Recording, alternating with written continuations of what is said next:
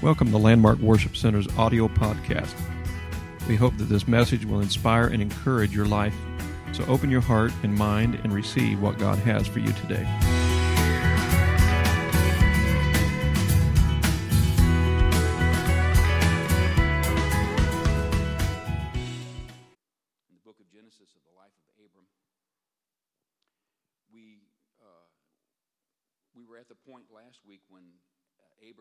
Moved by fear to leave the famine that had hit the land of Canaan and to travel down into Egypt where he had found out that there was plenty to be uh, uh, experienced as far as the necessities of life were concerned. But when they'd approached the borders of Egypt, Abram had once again uh, possessed that specter of fear that had driven him out of the land of Canaan. And here they approached what was supposed to be their salvation as they come into the borders of the land of Egypt. And we find that Abram is once again attacked by this specter of fear. And the fear that had overtaken him in this particular situation was connected to his wife. We found out last week that Sarai was of exceptional beauty. And uh, at this point, it became uh, a situation where Abram felt that her beauty became a liability, specifically to him, that put his life in danger. And so he determined to remain committed to his course of action that he had taken, which was to go down into Egypt. He wasn't going to turn around, he wasn't going to go back. And instead of uh, maybe re- recalculating things and trying a different tack, he remained dedicated to his course. And in order to do that, he devised a plan. He came up with an option, a plan that was going to, he thought, help him secure his safety and enable them to go on down into Egypt without any, uh, without any other further uh, problems. And yet, as we looked at this, the plan that Abram adopted was not much of a plan after all. Uh, there wasn't a whole lot to the plan. All he thought of was that the solution to the problem here is just simply I have to persuade the people of Egypt that you're my sister and not my wife. And that's that was his plan. That was his plan. Uh, not well thought out. Uh, it didn't take him a long time to come up with that, I'm sure. So it wasn't really much of a plan. But he felt like that was all it was going to take to provide him with safety as they journeyed down into Egypt. There were, there were so many flaws in this concept and in, in this uh, simplicity of an answer that he was devising for his safety and the safety of his, well, uh, the whole group that he was with, that was with him. And the major part of this plan that he was going to implement to try to help his safety was going to involve deceit. He was going to have to deceive. And this decision to incorporate the use of this questionable act, this morally questionable act, was going to become a major trait that was going to haunt his lineage for generations to come. And we ended last week by saying it would be wise for us to consider the legacies that we may be creating by the choices that we make because those legacies can be passed down throughout generations beyond us. There are traits that have been connected to families for generations that were started by a decision and a choice that someone up the line had made years and years before. And the family suffers because those traits are carried on. Until someone in the family has the nerve to stand up and do whatever it takes to break that, to break that cycle, to break that trait, to tear it down and to destroy it. And if there are traits in our families that we know about, traits that we battle with, it would be wise on our part to deal with it and to put it to death so that it has no longer a power in our family. And we can destroy that. We can do that. We can do that. Not on our own. With God's help. We can break those family traits that can be so destructive and so devastating to our families. And Abram is going to have to deal with this not just at this point in his life. There's going to be other situations that come along in his family lineage that are going to also face that same that same situation where that legacy is going to rear its ugly head. So Abram's plan had become one that he was going to uh, use his wife and in their joint duplicity in deciding that they were going to be deceivers, is that really the quality that you want your spouse to develop? How many of you like it when people lie to you? When they when they tell you things that you know are not true, trying to deceive you into thinking something that they want you to think when in fact the opposite is true.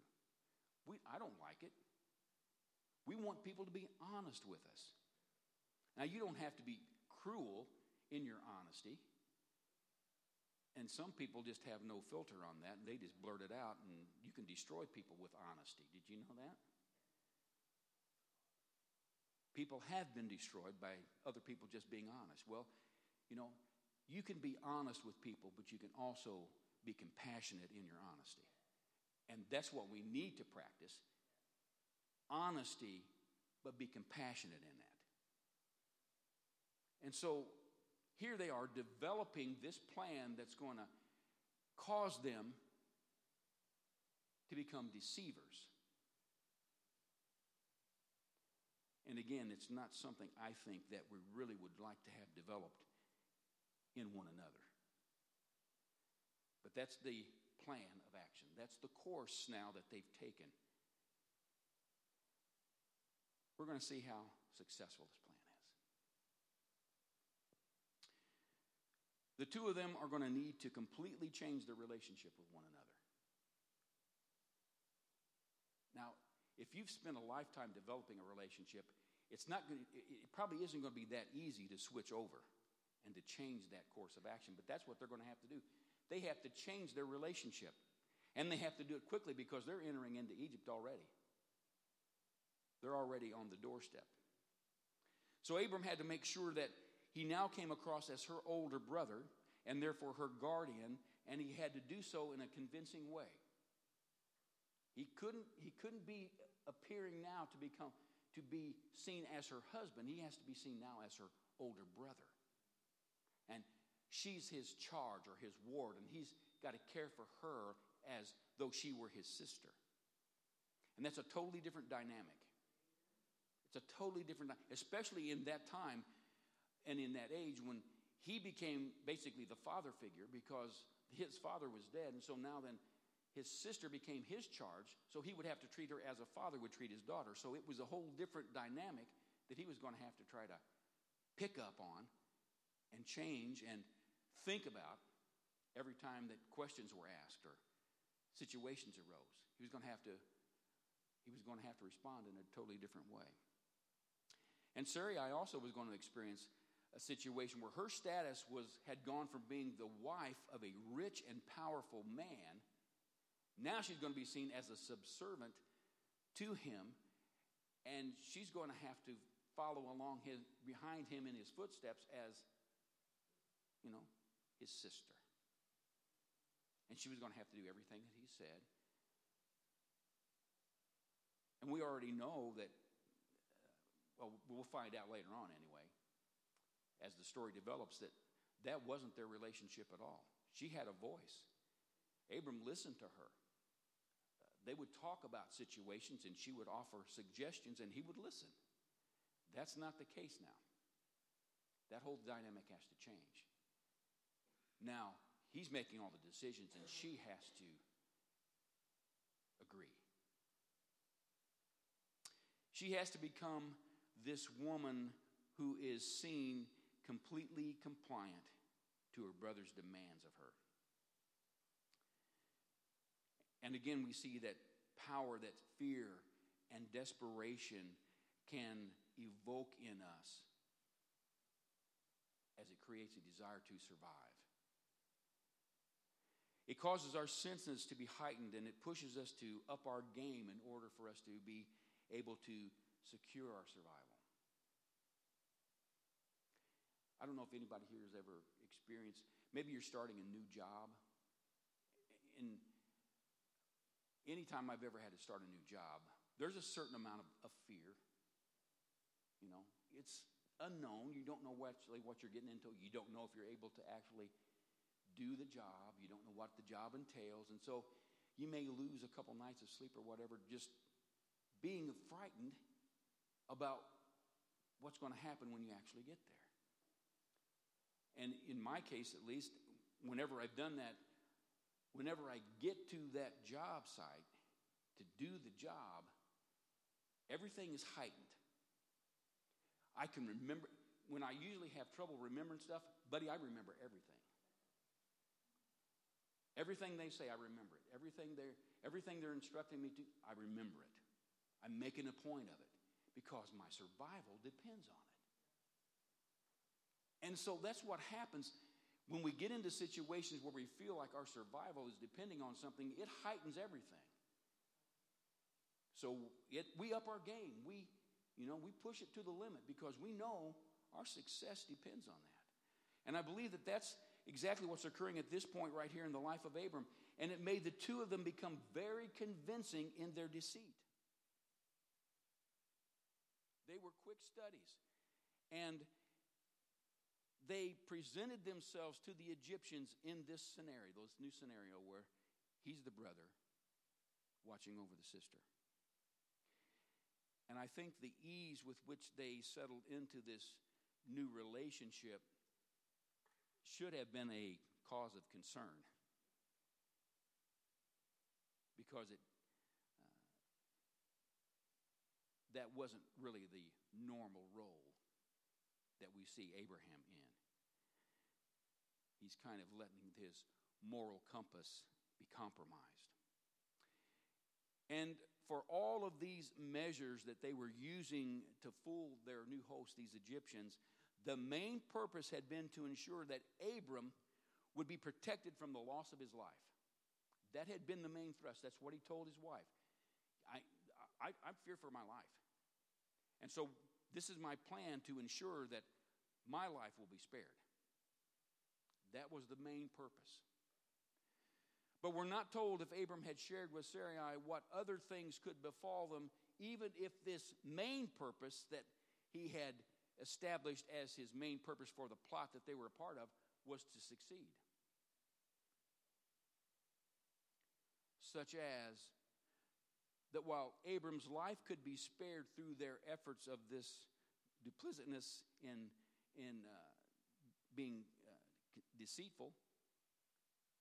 Um, what other relationships and situations might result from this outcome? Even if it would succeed that his life would be spared, would there be something else that could happen that would still be bad? Had he even considered that there was still a good chance that something else could arise in this process of his personal salvation, worrying about himself, that was going to put his wife's life at risk?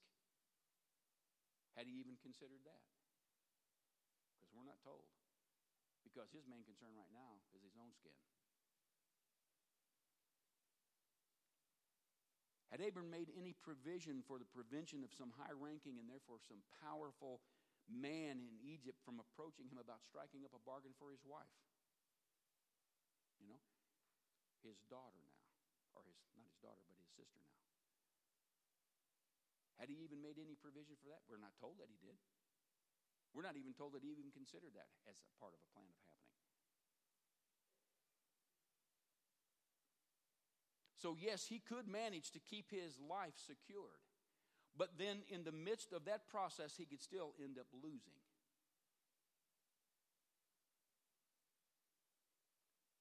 You know, there are things that we can do to protect our lives, and we can still be losers. Because there are some things you really don't want to lose, even more than you don't want to lose your life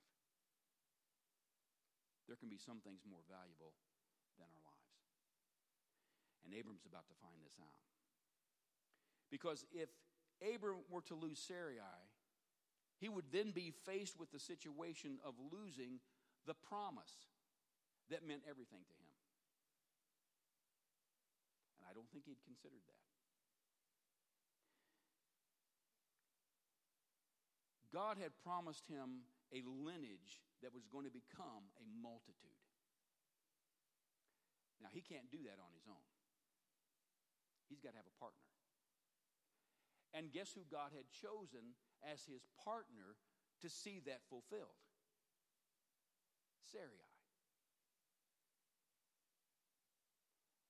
And if he loses her, he loses the biggest part of the promise. Everything else falls apart if he loses her. So he can still save his life, but he becomes a major loser in the most important part of his life.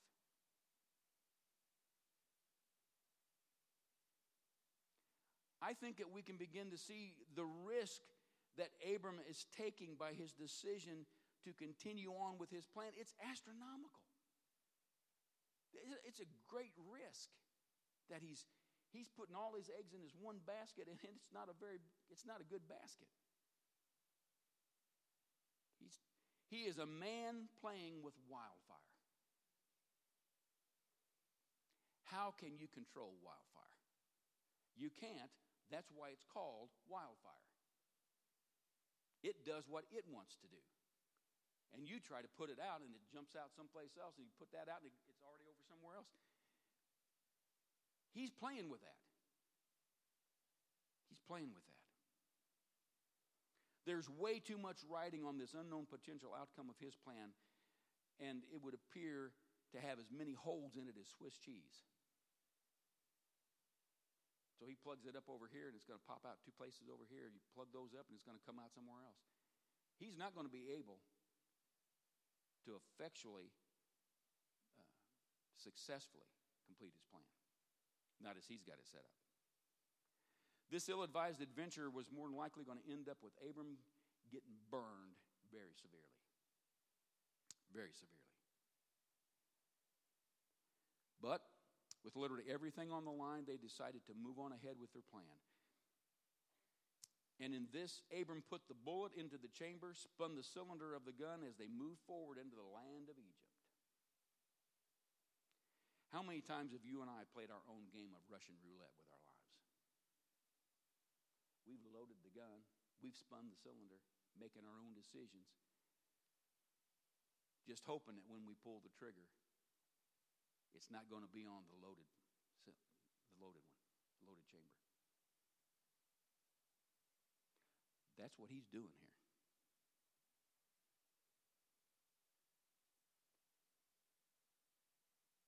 It's never a good thing for us to try to take control and make major decisions in our lives that can have tremendously detrimental outcomes, not just for us, but for people who are associated with us as well.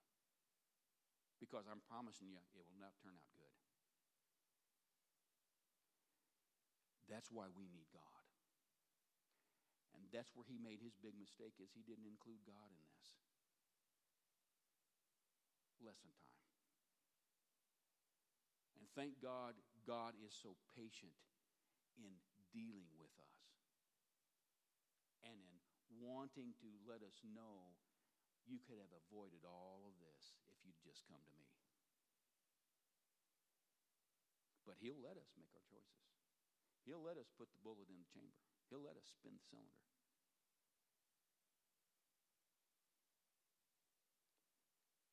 And yet He wants to help us. And we're going to see that play out here, thank God, in the life of Abram. So Abram had come up with this half baked plan that was doomed to fail before it was ever going to be implemented. And I want us to take a look really quick here in uh, Genesis chapter 12 and verse number 14.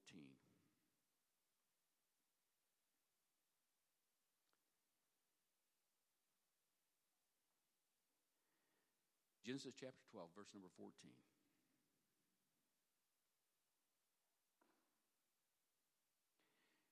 It says, And it came to pass that when Abram was come into Egypt, this is after he's made all of his plans now, they've been practicing, the Egyptians beheld the woman, talking about Sarai, that she was fair. That she was fair. We've already talked about that word, fair. And it doesn't mean just pretty, it means beautiful, gorgeous. So they've come into Egypt now. And once the Egyptians have seen her, they know there's something special about her, about her beauty.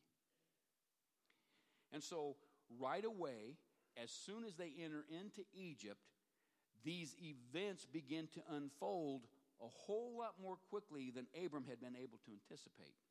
He thought this might happen, but he thought it was going to take a little while. But this is as soon as they enter into Egypt. Word gets out as soon as they come into Egypt.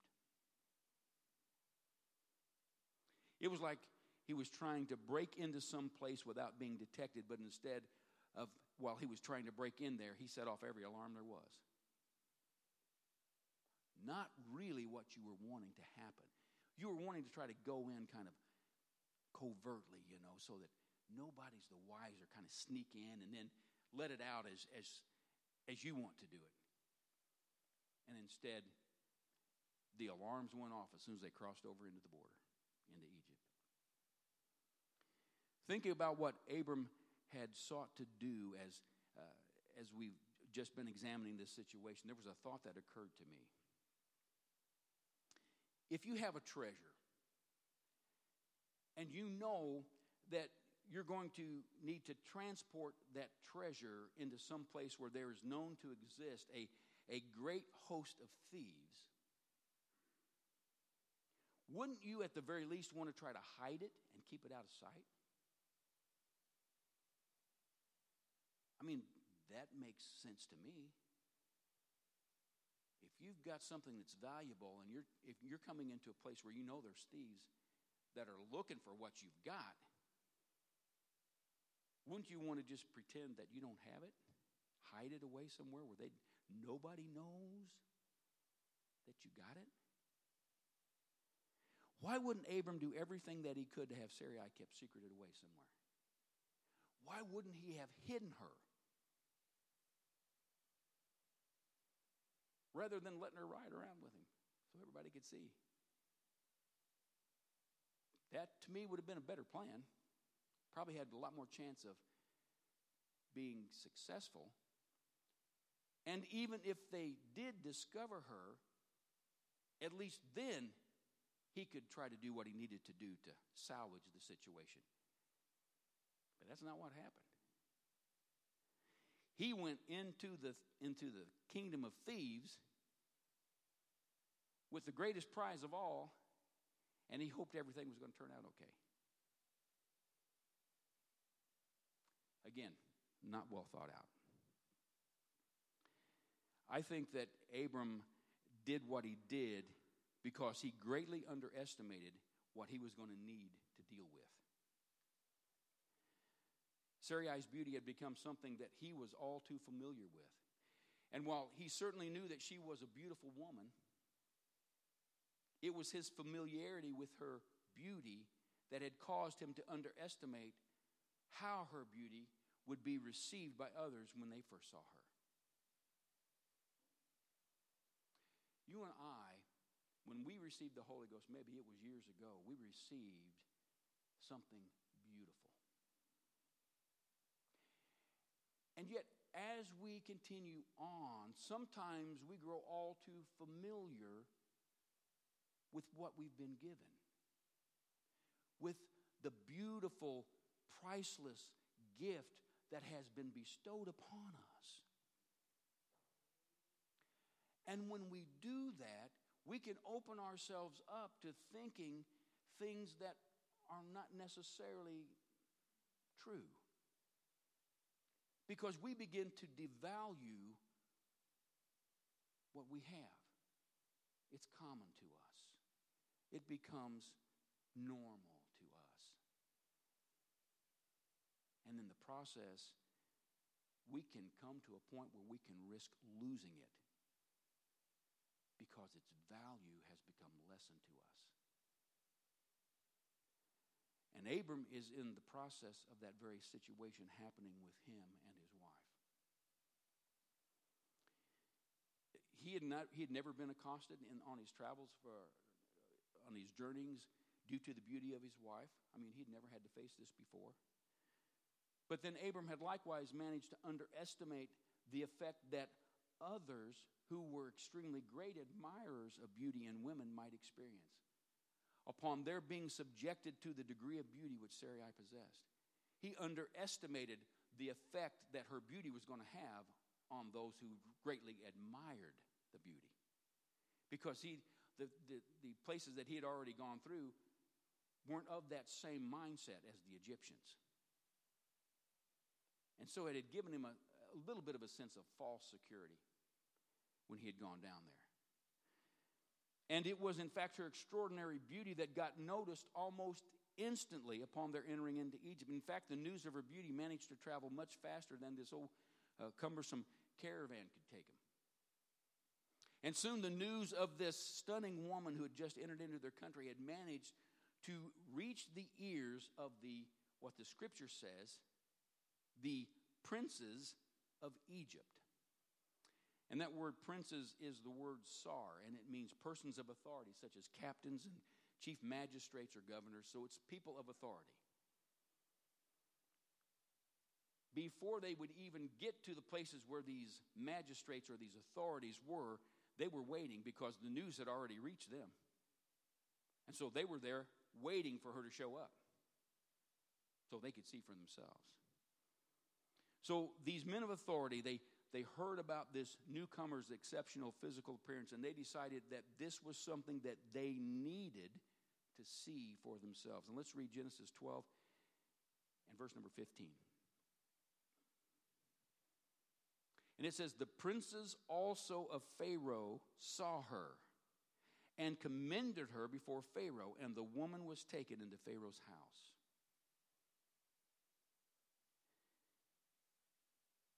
They wanted to make sure that everybody knew, including Pharaoh.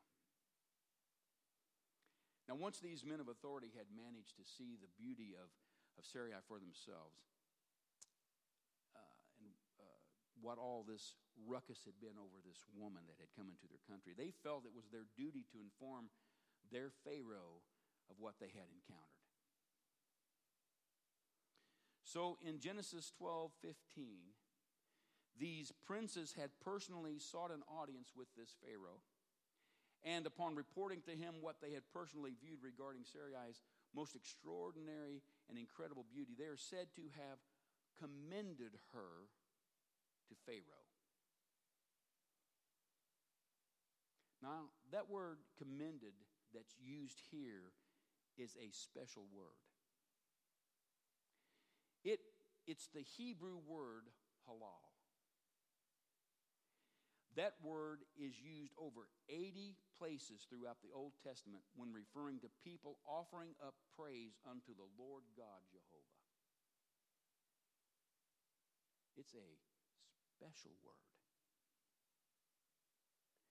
Some of the meanings that are attached to the word halal are to make a show, to boast in a clamorously foolish way, to rave, to sing praises, to be worthy of praise.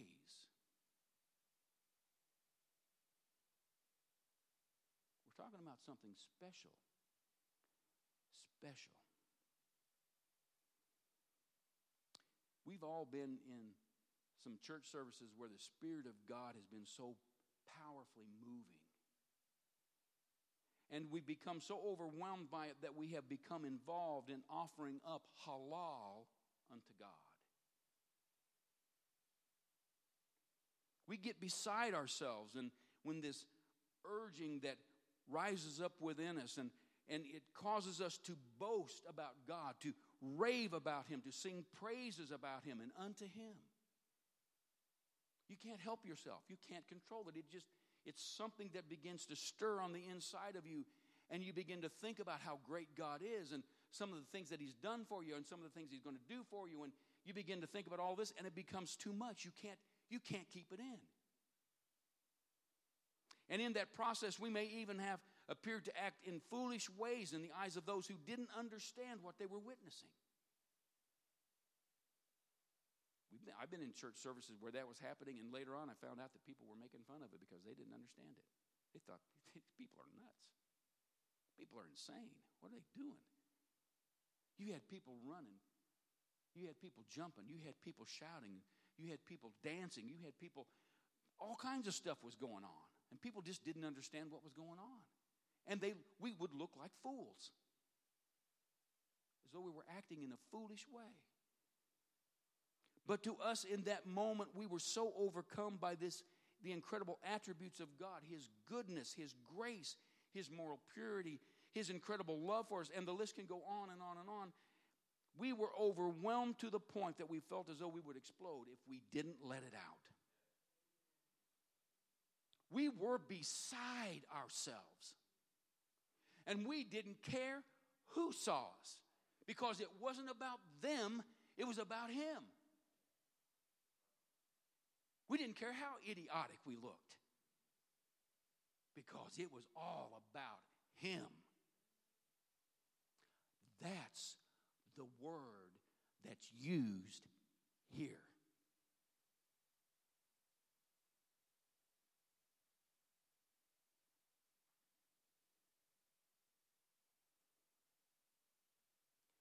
These dignified, authoritative men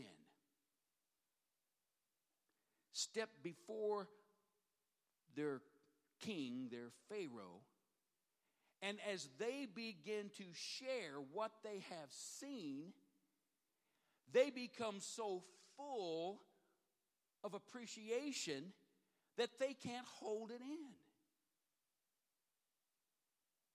They went crazy. They raved about her beauty.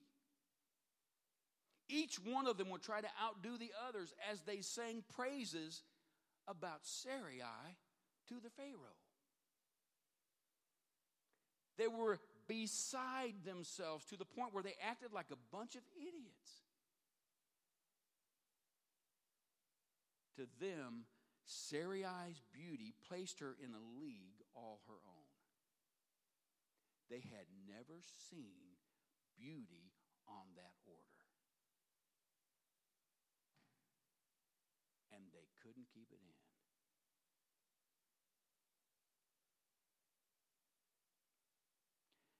So it would appear that Abram had not fully appreciated just how incredibly beautiful his wife actually was.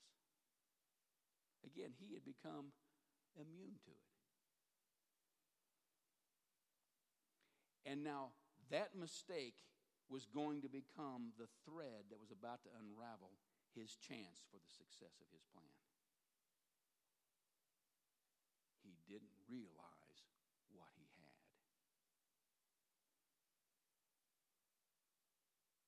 It would be good for us to realize not underestimate it, not take it for granted, but value it, esteem it, and protect it. Because if we lose that, we've lost everything. Walk away with your life, but you've lost everything. That's important. Everything that has value.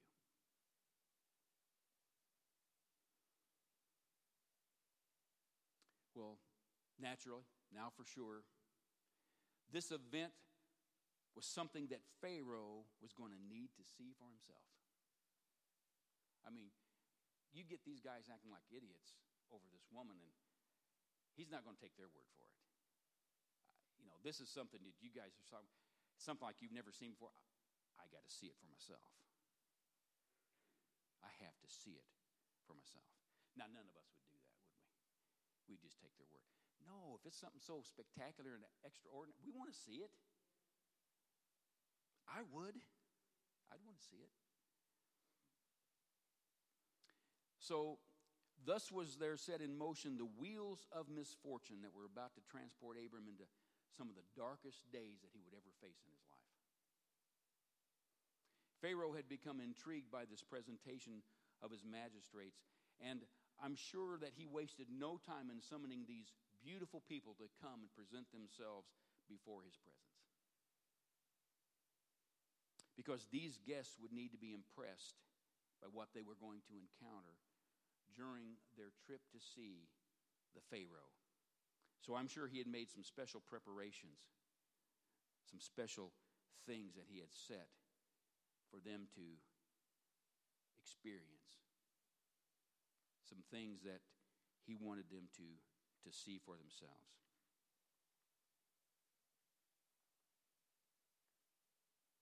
And we're going to have to quit for that at that point for next week. Sorry. But we'll pick up next week with this. But I think that God really today would like us to, to have a great appreciation for the beautiful thing that He placed in, inside of us, for the, the power of the Holy Ghost that is operating and functioning in our lives. And so I want us to pray in closing today that God would just simply help us to reevaluate. Help us to take some time and to grow more appreciative again of the great gift that He has given to us a treasure, if you will. A treasure that we have to protect from thieves. Scripture tells us that nobody can take us out of his hand, but we can still leave his hand if we choose. God, help us to choose not to give it up, not to let it pass from us, not to uh, become so commonplace to us that we lose respect for it and what it can be to us and for us. So let's pray this morning and ask God to help us to have a, a deeper appreciation and a greater value for the Spirit of God in our lives. Jesus, we thank